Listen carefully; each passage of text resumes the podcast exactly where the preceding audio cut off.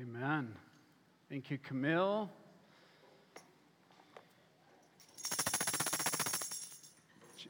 It was here. It was here. I felt like I anticipated. They don't let me uh, participate in worship uh, from the stage, so I felt like that was uh, my opportunity to shine. Called Immeasurably. I'm one of the pastors here, and it's a joy to be with you. We're in a series called Immeasurably More, and uh, taken from Ephesians 3:20 that says, "God is able to do immeasurably more than we can ask or imagine." Do you believe that?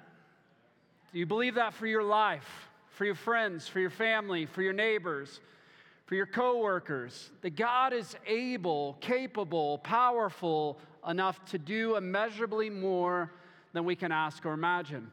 That's where we've been the last few weeks as we've kind of been combing through this series. And today we're going to find ourselves in Luke chapter 18.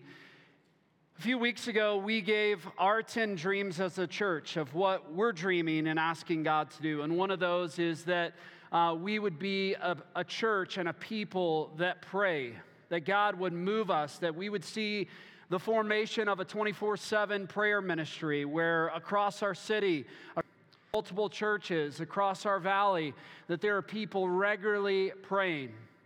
And I think it's important for us as we look at Luke chapter 18 is is going, who is it that we're praying to? And what's the purpose of prayer? And why are we praying? What comes to what we're going to do in Luke chapter 18 today? I want you to think for a second what comes to mind when you, when you think of persistence?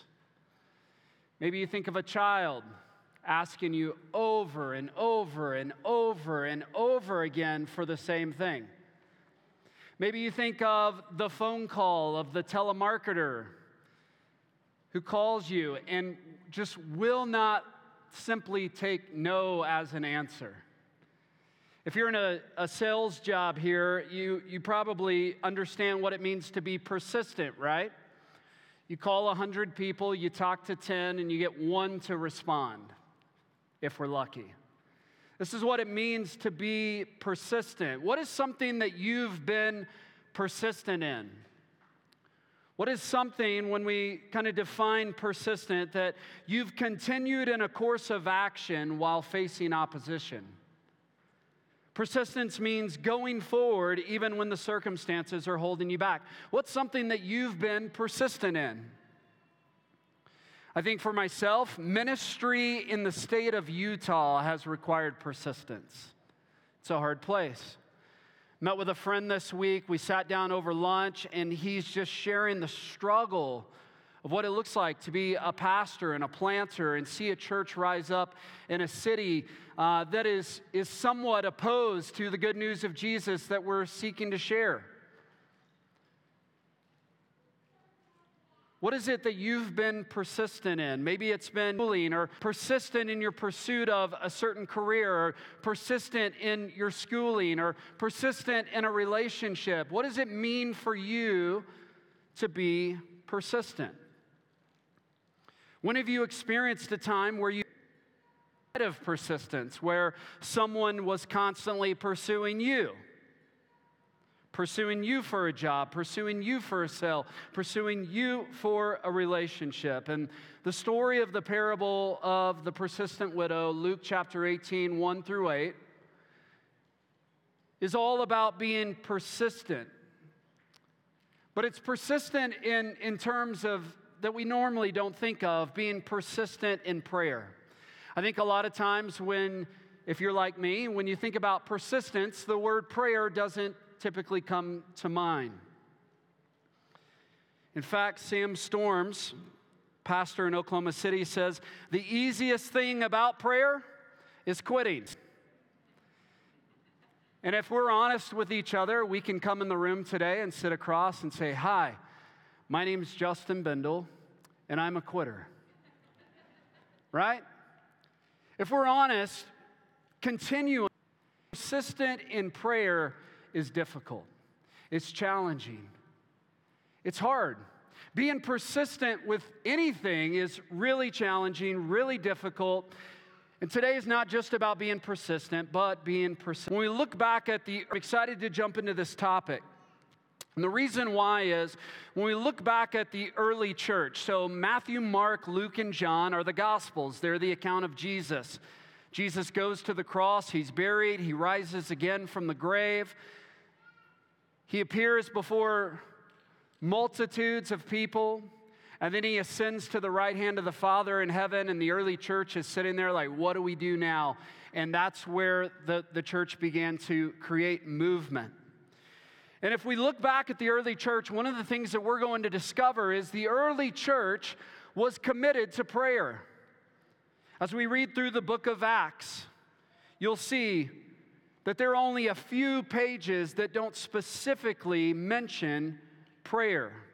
Prayer is seen as the foundation of the growth of the early church. In Acts chapter 2, verse 42, it says, And they devoted themselves to the apostles' teaching and to fellowship and to breaking of bread and prayers. In the same chapter, Luke shows us that there's a direct correlation between prayer and the success of the mission of the early church. In Acts 2:47, just 5 verses further, it says, "And the Lord was adding to their number day by day those who were being saved."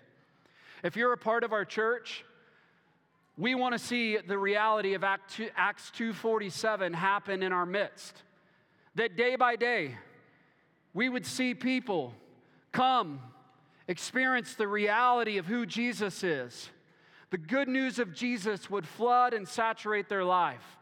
And they would give their lives to our heart. That, and we would see Jesus transform them. We would see people saved day by day. That's our heart. That's our desire. But not only was it something that created movement, we see that prayer was also the agent of, of enabling the apostles to have threats. They're being per- it says in Acts chapter 4, 31, it says, And now, Lord, take note of their threats. They're being persecuted here. And he said, And grant that your bondservants may speak your word with all confidence. This is their request. That you would extend your hand to heal, and signs and wonders take place through the name of your holy servant. And when they prayed, they were there together. The place was shaken, and they were filled with the Holy Spirit, and they began to speak the word with boldness. God began to just meet this. And so, at the forefront of the early church, what we see happen in the book of Acts is a centrality, is a central focus on prayer. They were people of prayer. They were a desperate people. They were a needy people. And because of that, they were a prayerful people. Persecution was also at the forefront of the early church.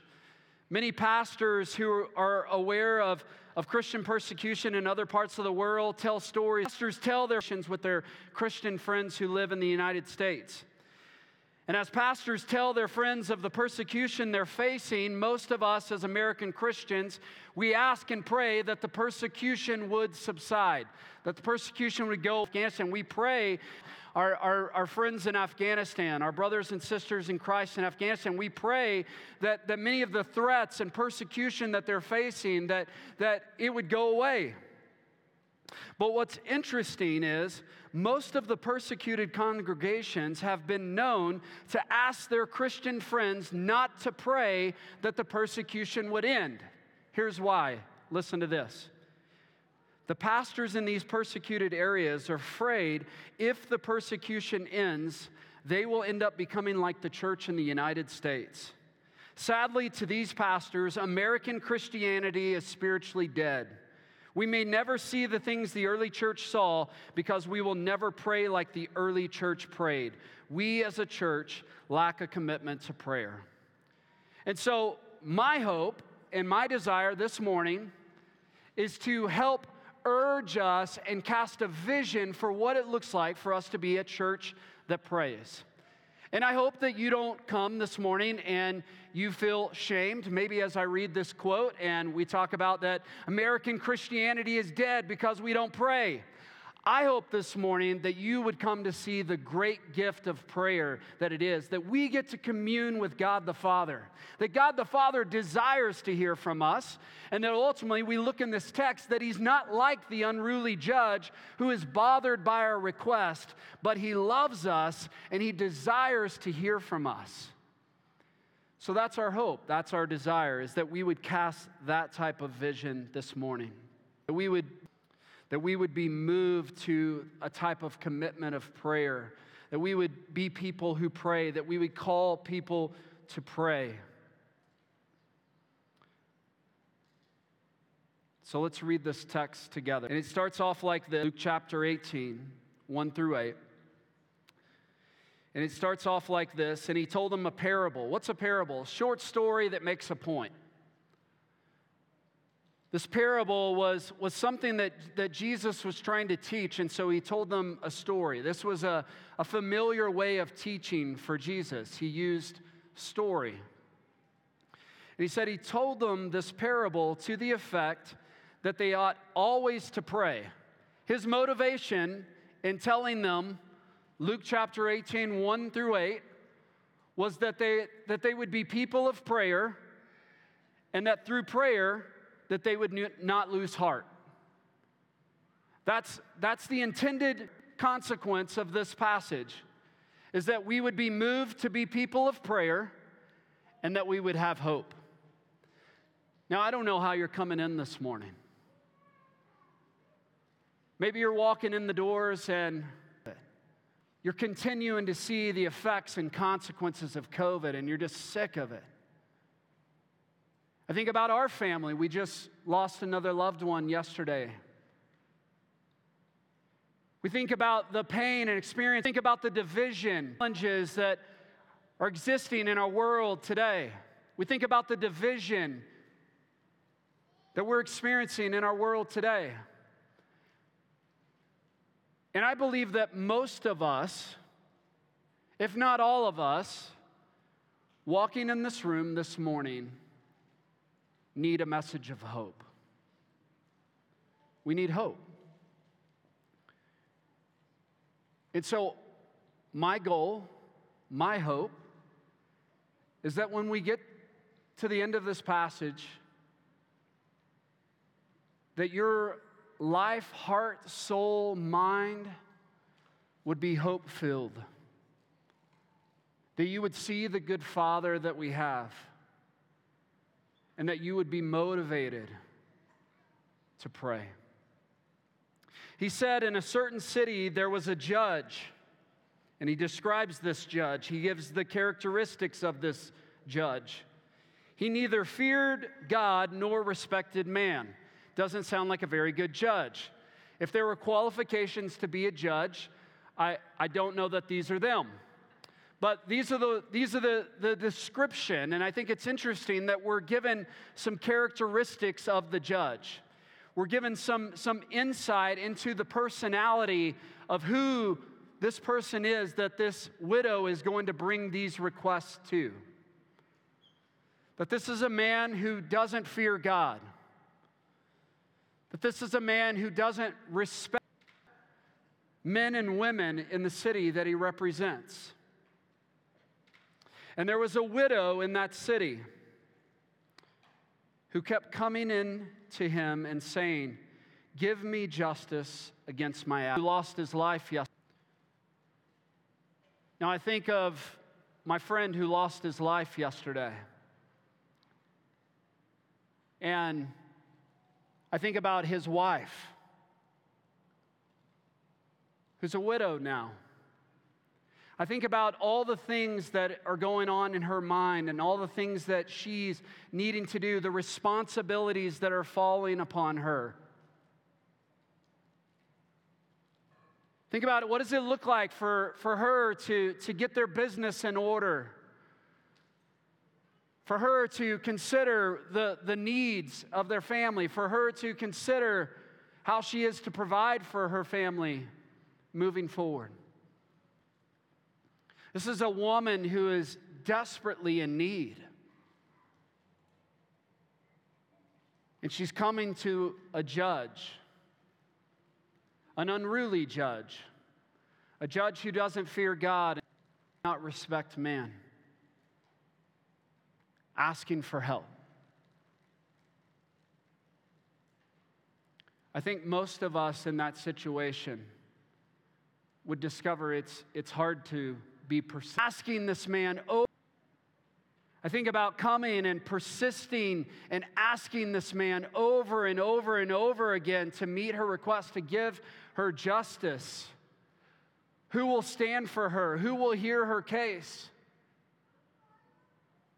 It would be hard to continue in that, knowing the nature and character of this judge. But she kept coming to him. And I think the question that, that surfaces in my mind is Is that a description of our prayer life? And maybe for some things, yes. Maybe for the salvation of a loved one.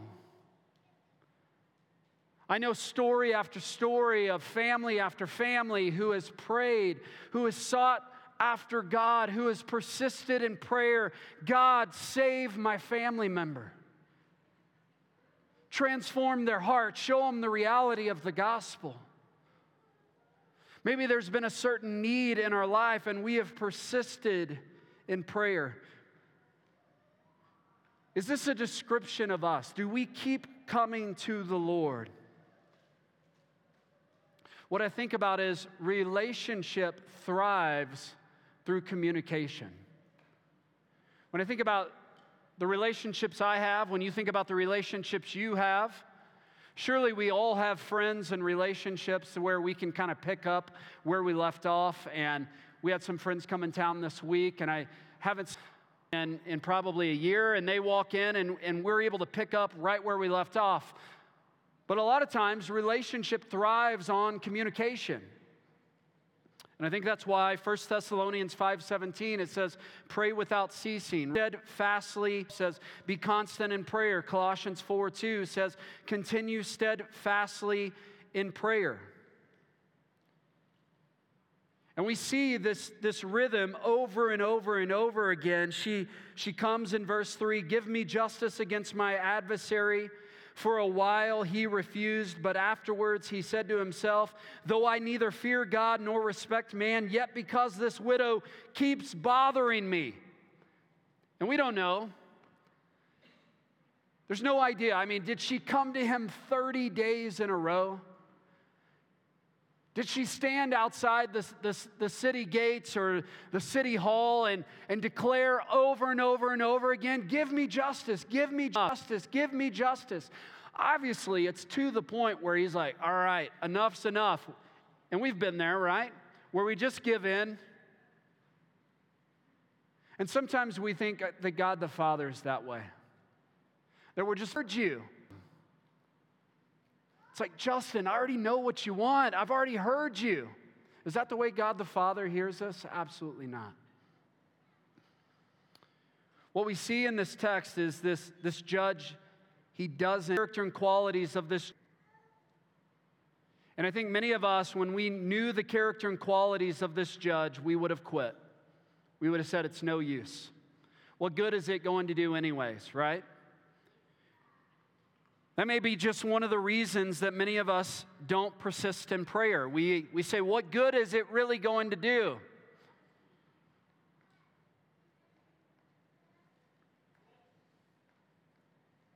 But I wonder how much of our prayers and our quitting is not technique, it's not that we don't know how, but it's failing to believe that He cares or failing to believe that He's actually going to answer. Maybe for us, we look at God the Father and we don't know the character of God. We don't know that God is loving, merciful, caring. We don't know that God works all things for the good of those who love Him and are called according to the purpose.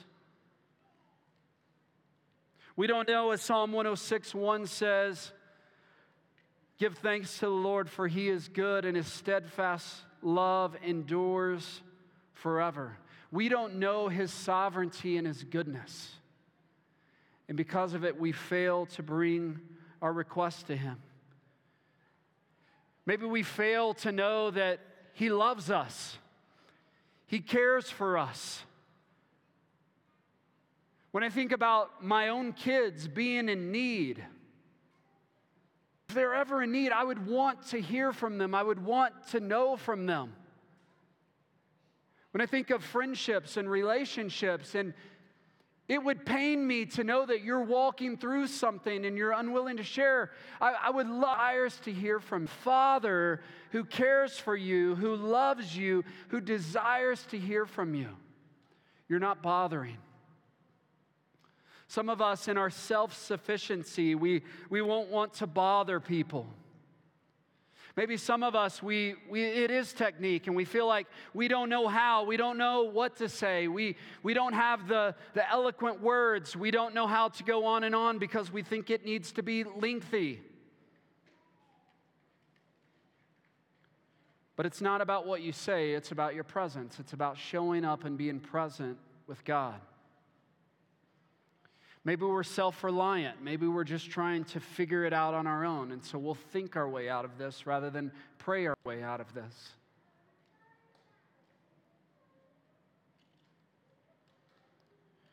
We see first and foremost the persistence of this widow. And we're called to be persistent in prayer. This woman, but also we see that she is dependent. There's a dependency of this woman. I want you to think, for example, about this widow in her time of need, no one to help her, no one to give her justice. Plan B she's in need. There's no plan B, there's no other strategy, there's no other plan. Literally, the only thing that this widow can do is go to the judge and ask for justice. She's not strong enough to do it on her own. She has no one to help her. She's an outcast of society. All she has is to plead her case.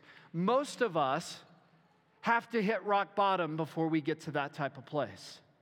After we exhaust all other options, then we go to God. And what I want you to see is there's a place of dependency where we come to the Lord first and foremost.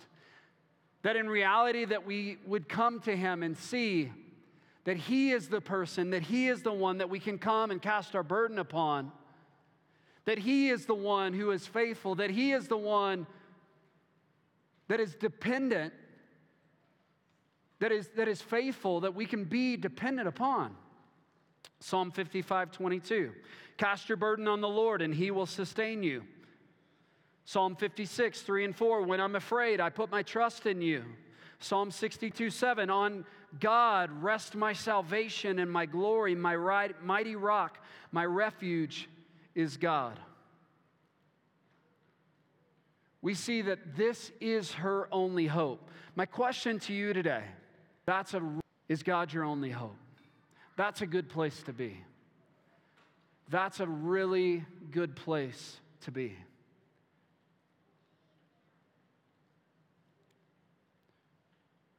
Charles Spurgeon, and I think he describes this well.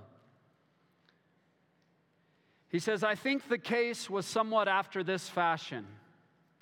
The judge was sitting one morning on his bench, and many were the persons coming in before him asking for justice, which he was dealing out impartially of a villain, giving always his best complaint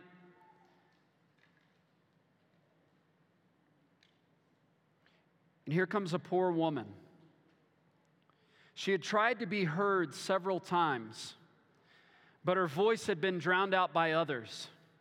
But this time it was more shrill and sharp, and she caught the judge's eye. She said, My Lord, avenge me of my adversary. He no sooner sees from her poverty stricken dress that there are no bribes to be had and he yells back at her, Hold your tongue.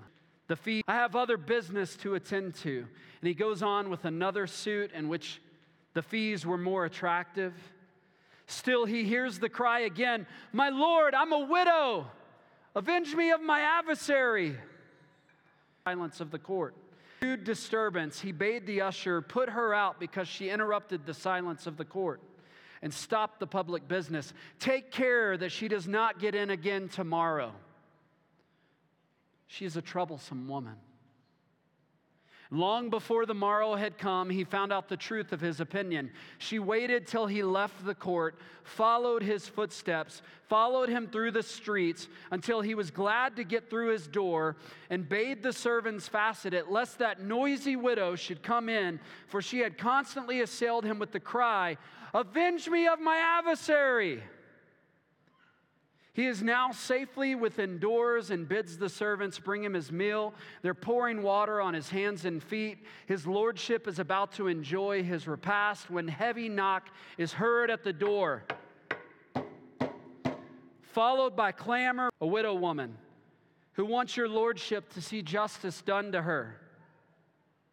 Tell her I can't attend to her. She must be gone. He seeks his rest at nightfall on the housetop when he hears a heavy knock at the door. And a voice comes up from the street beneath when he hears this knock My Lord, avenge me of my adversary. The next morning, his court is open, and though she's forbidden to enter, like a dog that will enter somehow, she finds her way in. She interrupts the court continually with her plea My Lord, avenge me of my adversary. I, like as I'm reading this, are you guys getting like you're like answer her, right? Ask her. He left a little so persistent, and she will tell you her husband is dead. He left a little plot of land. It was all they had, and the cruel neighbor who looked with greedy eyes upon the little plot has taken it. And now she is without any meal or oil for how he would have guarded for food. Oh, if their father had been alive how he would have guarded their interest. But she has no helper. And, and the case is, no, is a glaring one. And what is a judge for if he's not to protect the injured? She has no other chance, for the creditor is about to take away her children to sell them into bondage. She cannot bear that. No, she says, I have but one chance. It's that this man would speak up for me and do me justice. And I have made up my mind, he shall never rest till he does so. And I'm resolved that if I perish, the last words on my lips shall be, Avenge me of my adversary. This is what it means to be persistent. Are we persisting in prayer? Are we bringing our needs before the Father? Who cares continually without ceasing else. This was her only hope. She had nothing else to turn to. And then the text ends with the reason for faith. The reason she makes this request to the judge is for one reason she believes the judge can actually help her. She wouldn't plead with the judge if he was unable to help her. She wouldn't continually bring this request. She wouldn't continue to ask for justice if the judge couldn't bring that. He has the means by which to help her. There's a story about Alexander the Great and it says a, pe- a peasant came up to him and said, I need a house. I've been serving you and I would like a house. Also, I need land with this house. And by the way, I'm having a wedding and I'd like for you to pay for the wedding as well.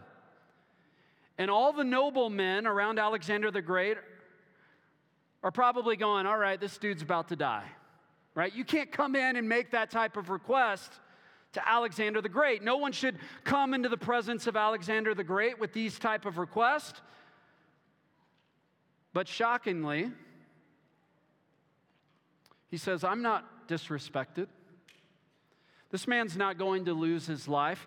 This man has honored me for asking much because he believes I'm both rich and generous. What an honorable request for this peasant man to come to the king and ask these things of the king and tells him what he believes about the king that the king is both rich and generous. And this is the way that we are to pray. Martin Luther said, He who does not pray or call upon God in his honor that is due, assuredly does not think of him as God, nor does he give him honor that is due. Our God, church, our God is both rich and generous. When we ask God to do immeasurably more, we know that He is capable, able, willing to do those things. We received a, a request in faith through our Immeasurably More site this past week. It said, I woke up early this morning and spent some time praying over the 10 dreams of our church. I settled in on the dream to be a church that is warm and welcoming to those who are far from God, extending love and grace of the Father, along with a church that ushers in God's kingdom for signs and wonders. And they said, My neighbor came to mind. He recently shared a story with us. He received an early prison because of his terminal cancer and has 12 to 18 months to live. What a huge grace in his life, and it shows in the ways that he embraces the simplest things in life, like feeding the birds, dancing on the front lawn, wishing a good day to all who pass by. New freedom. Happiest, most full of life, dying person I've ever seen with this new freedom. We've added our neighbor to our list of names our family prays salvation for each night during bedtime. But as I was praying for God's kingdom to be realized in his life, I wondered what more my role could be in that. And I wondered if he would be open to receive healing from Jesus. I envisioned what that would look like. Our neighbor healed and full of eternal life, proclaiming God's glory by dancing in the front lawn as people walk by. So now I'm on the lookout for ways to be an ambassador of grace and love from the Father to his life, asking God to heal him and bring him near and to give me the faith and obedience to share Jesus with him and offer to pray healing over his cancer. Why would someone pray that? This is someone in our church. Because they believe God to be rich and generous. They believe God can do immeasurably more. They believe God can really bring healing into the life of this person, and not just physical healing, but spiritual healing. So, in faith, a person would request that. In faith, they would ask those type of things of God because we believe He can help us. And what's interesting is that the very last verse in this text, Verse 8. It says, Nevertheless, when the Son of Man comes, will he find faith? Will he on earth? You know what I believe that passage is asking? Will he find us praying? Will he find us still seeking and believing that God is rich and generous? Will he hopeless? Not as a people who have grown weary and hopeless but as a people who have persisted in faith and have continually brought our requests and prayers before God. Verse 6, it says, And the Lord said, Hear what the unrighteous judge says. And he's basically doing a comparison here. It says, I neither fear God nor man, yet because this widow keeps bothering me, I'll give her justice. He said, Hear what the unrighteous judge says. And will not God give justice to his elect who cry to him day and night? How much more will God the Father come to us? And do we need to come to him over and over and over and over and over and over and over and, and not thinking that he will answer and not thinking that he will care? It said, Will he delay long? I tell you, he will give justice to them speedily. God the Father, more than our prayers being about a transaction from God, prayers just about being, about getting stuff from God, it's about communion with God. He's our Father. You and I are his kids, we're his children. He loves us, he cares from us, he longs to hear from us. He is not bothered by us. He's not annoyed. He's not saying, How long are you going to ask me? He's not telling us to shut up or be quiet. But He wants to be with you. When Jesus returns,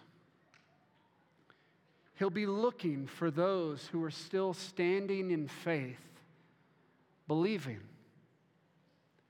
believing that healings can still occur, believing that God is still mighty to save, believing that God can eradicate the coronavirus, believing that God can end all injustices, believing that God can create unity, believing that God can restore relational conflict. God is asking us to remain in faith and believing in a God that is rich and generous. So, my friends, I've called us to pray, but our prayer is just a means to hope. I'm not calling you to go and labor in your prayer commune with it over and over and just utter empty words. I'm calling you to commune with God the Father, a God who is rich and generous a God who cares and loves deeply for you. And let's bow our head to be in his presence. Can I pray for you today? Let's bow our head and close our eyes. One of the things I'll share with you is as you just close your eyes, and I ask you to do that just to take away all distractions. You know, it's easy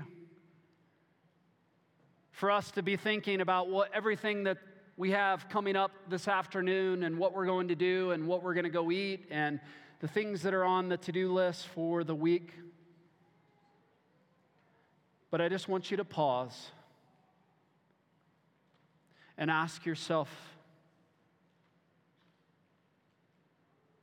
when Jesus returns, and he will return, how will he find you?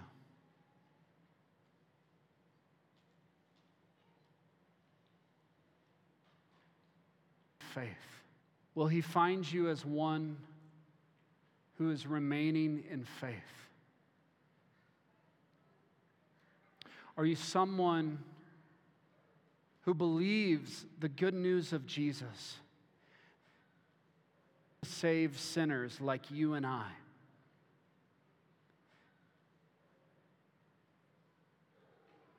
that Jesus came for the broken.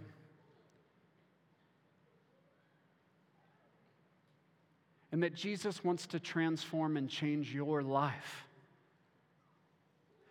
There's not a person here this morning that is out of his reach, out of his grasp. And I'm praying by the power of the Holy Spirit right now that you would be convicted and convinced that Jesus is the way, the truth, and the life, and there is no way to the Father but through him. There is salvation found in no one else but Jesus alone. Jesus came to bring us to the Father, but we don't have to wait to come to the Father. Right here, right now, Jesus brings us to the Father. And Jesus brings our request to the Father. He is interceding for us. So, church, those things that you've been praying in faith, that you've been persisting, I hope that you will hear that there is a God who is rich and generous. Would you just bring those requests to Him again? He's not angry, He's not annoyed. If you're someone who's here today who doesn't believe, I just pray that you would pause and say, Help me in my unbelief. He'll answer that prayer too. We pray for our church. May we pray not because we should, but because of the gift of communion with you. May we see the gift of communication, of talking, that you're not a God who's far off, but a God who came near. You're not a God who holds us at arm's distance. You're not a social distancing God. You're a God who came near. You're not a God who's afraid to catch what we got. In fact, you took it all on. You took on all of our junk and you put it on the cross so that we might be changed and transformed. And so, Father, we praise you, we worship you, and we pray that we will persist in prayer, God, that we would that we would know the nature and character of our God, that we would be dependent upon God, that we would have faith in God, and because of that, we would not lose hope. In Jesus' name, amen.